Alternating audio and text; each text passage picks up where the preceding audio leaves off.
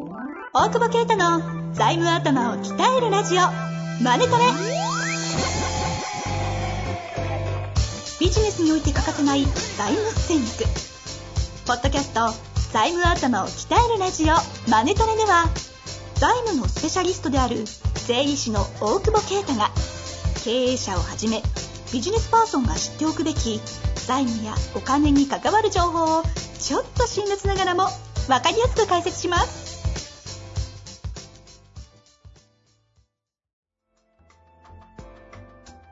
こんにちは、遠藤和樹です。大久保啓太の財務頭を鍛えるラジオ、マネトレ。大久保先生、よろしくお願いします。お願いします。さあ、今日は久々ですよね。特別ゲストということで、ゲストをお招きしております。そう。はい。はい。はい。最近は財務の、財務の話してないから、ちょっと財務の、お金の専門家をね。あ、なるほどね。自分じゃなくて人に話してもらおうそう基本なんですね、これ。まあ、ということで、今日のゲストをご紹介したいと思います。えグローバルサポートリミテッド最高執行責任者の中村光一さんにお越しいただいております。中村さん、よろしくお願いします。よろしくお願いします。さあ、ということで、私ですね、あの、一回だけなんかの集まりでお会いしたことある以外、全然知らないので、もう今日は大久保さんに全マイクを渡そうと思うんですが、経済教育、お金の教育のプロという形のご紹介でいいんですかね。でもうすでに香港は在住22年目って聞いてるんですけど、はい。合ってますね。はいで、コロナの影響で今はもう1年以上日本ではホテル暮らし状態というふうに聞いておるんですが、まあそんなこともあって今回ね、あの、ゲスト出演いただけるということですので、簡単に中村さんの方から自己紹介的なことしていただいてもいいですかね？はい、了解いたしました。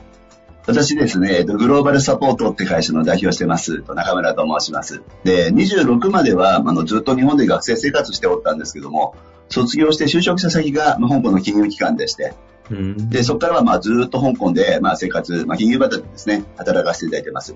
で、2005年にですね、あの、まあ、自分のやりたいこと、やるべきことっていうのが、だんだんとこう見えてきまして、で、こう、グローバルサポートって会社創業しまして、まあ、今年でもう16年経ち、17年目をですね、あの、迎えています。で、現在行っていることはですね、あの、グローバルサポートクラブという、まあ、通称 GS クラブって僕ら称してるんですけども、あの、経営者を中心としたですね、会員様向けの様々なですね、あの、情報発信ですとか、あとはまあサポートでして、大体今5000数百名ぐらいの会員さん向けにですね、あのそんなにお金、そうです、はい。お金とかですね、まあ、経済教育っていうことをテーマとしながら、まあ、様々なですね、あの、まあ、サポートをですね、させていただいているような次第です。えーあの、後ほどね、YouTube とかも最近始められてたりするんで、その辺の話もしたいんですけど、大久保さんと中村さんはどどういうつながりなんですか？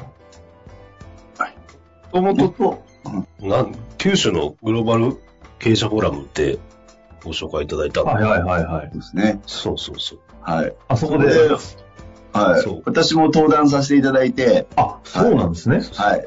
登壇者同士。登壇者同士で、で、僕あの、すごい面白いというかですね、変わった方がいるな と思いましてですね。当時一番ひどい時ですもんね、多分。何か、何か、雰囲気も。確かに。はい。でも、その話す内容が、もう本当僕感動しまして、えーはいあ、これ絶対うちの会員さんたちに、はい。この考え方は絶対してほしいなと思ってですね、そこからこう、はい、ななんか、あの、言いわせていただいたというかですね、はい近寄らせていただいて、で、いえいえ。実際、あの、うちの会員さん向けにも、いや全然来ていただいて、話なんかもしはい寄らせていただいたような次第ですね。あ、そうなんだ。あの、経営者グローバルフォーラムのあれですよね。大久保先生が全然うまく喋れなかった、あの、大失敗のセミナーの回。いや、大失敗はしてない。ちょっと会場に飲まれたやつ。弱弱者として東京から帰ってきたの覚えてますわ。ちょっと風船とか持ってボケて入ったら誰も反応しねえっていう、ああ、そうだ。ちょっと滑ったやつですね。はい、はい。はい、はい。中身は本当にすごい、あの、響きました。ありがとうございます。で、お客さんのあの、だ資産運用とかも相談させてもらったりして、へまあ昔は香港行かせてもらったりして、まあ、はいはい香。港の金融のことを教えてもらったりとか、まあシンガポールとかいろいろ、金融あじゃ結構一緒に海外の金融は一緒に、まあ、大久保先生からするとそっちの領域は教えてもらったりしてるそうそうそうそうそう。えーえ、具体的にちょっと海外の金融市場なんてめちゃめちゃ知りたいけど、10, 10分ぐらいで終わるのかって話があるんですが、えちょっといき中身行きたいんですけど、はいどの辺から入るといいですかね？えーね。はい。あの、まあ、はっきり申し上げて、えっと、日本の金融ってやっぱちょっと遅れているところが多いな、というのは思っています。うんうんはい。で、あの、まあ、具体的にちょっと出しちゃいますとですね、例えば僕らからしてありえないのがですね、うんと、日本国内で販売されているドル建て保険なんですね。で、この、はい、ドル建て保険使って、あの、運用しようって方結構多いじゃないですか。はいはいははい。円建てより利回りがいいからみたいな。い。はいはいはい。でもですね、実際一度ですね、冷静になって利回り計算していただきたいなと僕思ってまして。で、20年ぐらい経ってですね、じゃあ運用してみたと。利回りでですね、大体年利1%切ってるケースが多いんですよ。ああ、そうですよね。うんなんか節税額とかやって、実質利回りみたいなわけわかんない計算してるから高く見えますけど、はい。ねはい実際の利回りはそんなもんでしょうね。そうです。うんはで、この1%のリターンって当然円建てよりいいのはですね、わかるんですけれども、ですね、ドル建ての運用で一番安全な運用も何ですか？って僕ら聞きたいんですね。うはいうんで、これって、やっぱりアメリカ政府が発行しているアメリカの国債なわけですよ。うんアメリカが潰れなきゃなもんですね。はいはいはいはい。で、しかも、あの、生命保険商品と違って、米国債だったら、買ってすぐに売却しても、まあ、多少はあ上がったり下がったりすることもありますけども、うんまあ、ほぼですね、入れた金額相当返ってくるわけですよ。うん保険商品だと、10年ぐらい眠らしておかないとですね、元本を超えてこないじゃないですか。はいはいはい。もうリスクレベル考えたら、どう考えたって、生命保険の方が高いにもかかわらず、はい。米国債より利回りが低いんですよね。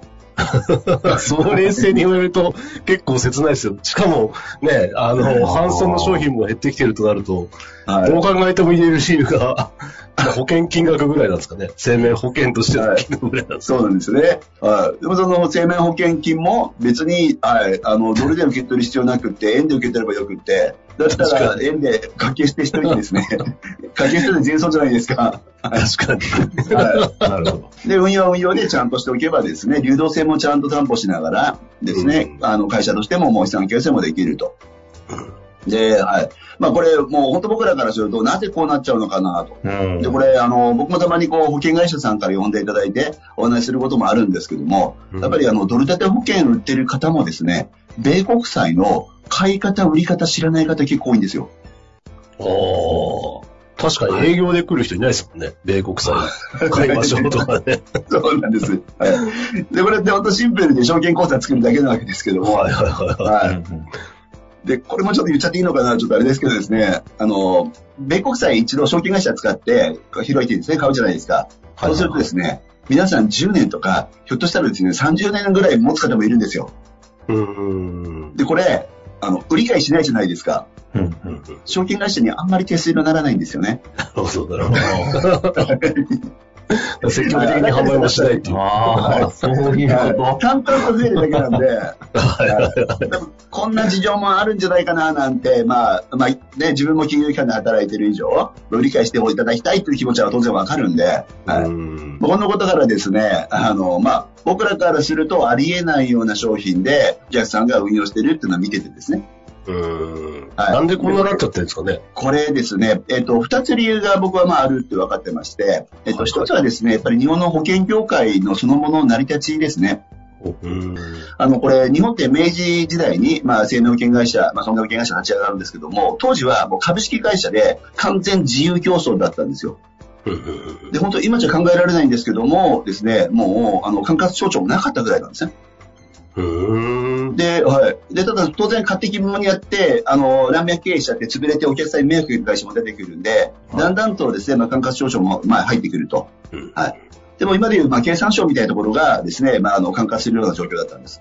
うんところが、これ一気にですね、あの、厳しくしたというのが、あの、日中戦争からのですね、太平洋戦争の流れなんですね。戦争なんです。うん戦争を理由にですね、まあ、あの、多くの人が亡くなってしまう。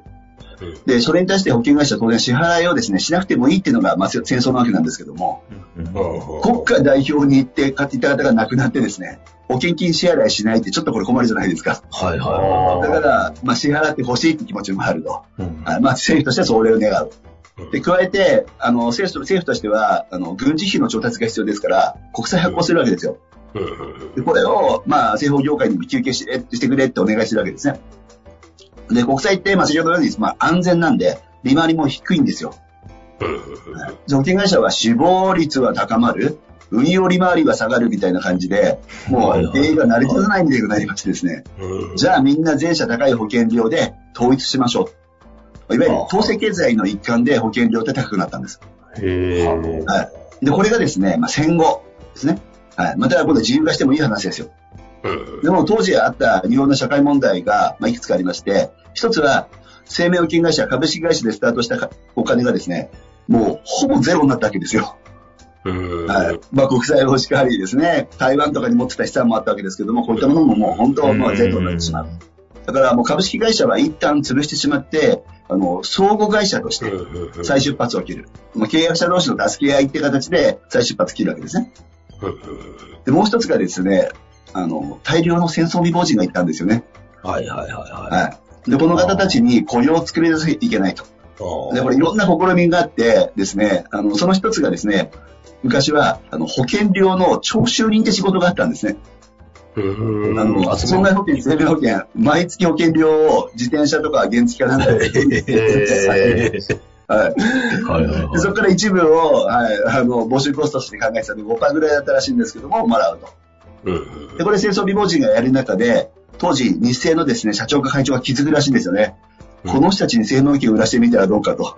旦那が亡くなった実体験から売れるぞみたいなですね。確かに、確かに。なるはいほで、売らしてみたら、まあ、多少売れるわけですよ。はいはいはいはい。正直、まあ、金融のプロとは言えない当時方たちですよね。うんはい。まあ、まあ、保険に対しても、まあ、そこまで知識ないかもしれない。うんうんうんはい。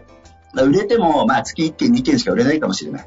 うんでも、その月1件、2件で売れたですね、いただける販売報酬と生活保護で、生活保護の方が上だったらですね、みんなちょっとやる気なくなりますよね。ど。うんうん。だったら生活保護じゃないですか。うんうんはい。でそうすると税金を使う形になってしまってはいですね、はいはい日本本来の政府としては、焼け野原から再出発にはやっぱり足引っ張られますから。うんはいなので、はい、まあもう契約者同士で、みんなでそれなりの報酬も上げられるような体制を作ったんですよ。あそれはもう本当、これはもう日本独自の社会保障制度ですよ。ああ、みんなで支えてるわけですね、保険そうなん料です。税金を使わずに、はいまあ保障必要の人たちがみんなで作り上げた、はい、本当総合会社だったんです。はだから、まあ僕はある意味、当時の日本の生命保険っていうのは割高でもですね、全く問題ない。あ。うんうんうんうん。はい。はい、もう国内に全部お金がいたんで。はいそこに外資が入ってきちゃったわけですか。そういうことなんです。はいえぐいっすね、なかなか。はい、もう社会保障として成り立ってるところに、はい、他の国のはみんな株式会社じゃないですか。もう自由競争としてて、はいなるべくコスト削減しながらですね、法律を考えたところがやってきますから、それは保険で安いんですよ、正直。うんはいうん。まあ、そういうような世界が、まあ、まあ、あったんですよね。で僕も本当海外出てみて分かったのが、同じ、まあ本当あの、はい、当時はアリコと AIG ですよね。AI、あの、日本だと、香港だと AIA だったんですけども、同じ会社が同じ商品売って保険料違うんだみたいなですね。うんで、当然海外だったら、米国債以上リスク取ってるから、まあそれ以上のリターンがが出てるみたいなですね。はいはいはいはい。だからこういったところももう本当保険業法とかですね、いろんな法律の絡みでですね、はい、一筋縄ではいかないんで、えー全然だから分かんない形でそうなっちゃってるんですよね。そうなんです。はい。まあ情報もなかなか入ってこないという。そうですはいね。だから逆に言うと、あの、海外の方が利回りって言いながら、結構その、海外の怪しいのもあるじゃないですか。そそんな回んないでしょみたいな、なんか、知識がないからね、結構来ますけど、どどうなんですかああいうの。もう正直ですね、えっ、と、詐欺的なものも多いです。はいうん実際僕もあの、継承させていただいているやつがあって、もう15年後ぐらいにですね、最悪140%保証するぞなんて金融商品を結構日本人買ってるんですよ。うん、聞きます、聞きます。うんはい。で、これはもう、僕はもう詐欺認定してる 金融商品なんですけれども、はいそんな回るわけないってことですか？あの、あの、確実140%っていうのは本当難しいんですよ。はい。リスク取った上で140%は当然あるんですね。はうんい。ただその時はマイナスになってる可能性もありますよだったら僕らはわかるんですけど、うん確実ってなったらですね、はい。もうあの、まあ、保険会社とかの運営コストとかですね。はいあの、僕らの販売コストとか、そういうのを考えた時に、年利でやっぱりですね、もう6%以上ぐらいのリターンが確保できないと、140%を必ず保証するなんて難しいんですね。はい。そういうところっていうのも、ちょっと勉強すればわかるんですけども、ですね、はい。そういう勉強ないんで、海外だったらそれぐらいみんなできるんじゃないかって勘違いしてましてですね。そうですよね。急になんか僕もシンガポールセミナーではやったけど、急にそんな望むみたいな。そそんなにはいきませんよみたいな感じはやっぱあったんで、はい、あれですね、中村さんの YouTube、何でしたっけ？か家族で。家族で学べるお金の学校というですね。お金の学校とか見てもらって、はい。実際投資をね、なんかされるときは、ご相談いただくか なんかで、騙されないように。なんかね、うん。はい。いやいや、なんか話もちょ結構面白そうなネタがあったり、全く関係ない高原選手ですか、これ。はい。高原選手とコラボをしたり、はい。いろいろとされてるんで、これは確かに。はい。家族で学べるお金の学校、ぜひ登録していただきたいですね。あとは、中村さんに触れようとすると、基本的には一旦今 YouTube とかですよね。そうですね。あと、お知り合いで、うちの会員さんとかいらっしゃったらですね、はいはい、うちのあの、会員さんからの紹介であれば、僕らの勉強会とかも参加できたりもするんで。あ、なるほど。あ、だったら、はい、あの、リス、大久保さんに経由で行くと。そこそう でもめちゃめちゃ面白いですセミナーも。何回も行ってるけど。っていうかさ、あれじゃないですか、お二人にセミナー二人でやってほしいですけどね。おお。はい借りてと。全然二人乗ってくれないけど。なんその、紹介でしか、いや、なんか紹介でしか受けないスタイル。来たね。いや、ぜひ二人で喋ってほしいなという感じでしたが、まあ今日ちょっと、やっぱさすがにおも面白い。面白いね。このまま一気に行きたいところなんですが、あの、財務移動の方では、なかなかね、言え、言えないって言うと変ですけど、言いにくいような話もあるということで、一旦今日のところはここまでにしたいと思うんですが、財務移動の方ではちょっと踏み込んだ話もしていただこうかなと思っております。一番財務頭だったね。4, 4年間で一番。番組始めて 歴史からね、財務語って。これ、安田さんに怒られないやつじゃ文字起こししてもちゃんとしてる。中身があるって。そうそうそう。ヨタがないっていう。擬音語ないし。はい。まあ、ということで、どうですか？一旦今日ここで終わりたいと思うんですが、じゃあ、学、さらに学びたい方は、一旦 YouTube 見ていただくか、まあ、財務エイドプレミアもありますので、ぜひそちらの方も注意し、あのね、興味を持ってちょっと見ていただきたいと思います。ということで今日のところは、グローバルサポートリミテッド最高執行責任者の中村光一さんにお越しいただきました。中村さん、ありがとうございました。どうもありがとうございました。本日の番組はいかがでしたか？番組では大久保携帯の質問を受け付けております。ウェブ検索で税理士カラーズと入力し、検索結果に出てくるオフィシャルウェブサイトにアクセス。その中のポッドキャストのバナーから質問フォームにご入力ください。またオフィシャルウェブサイトでは無料メルマガも配信中です。是非遊びに来てくださいね。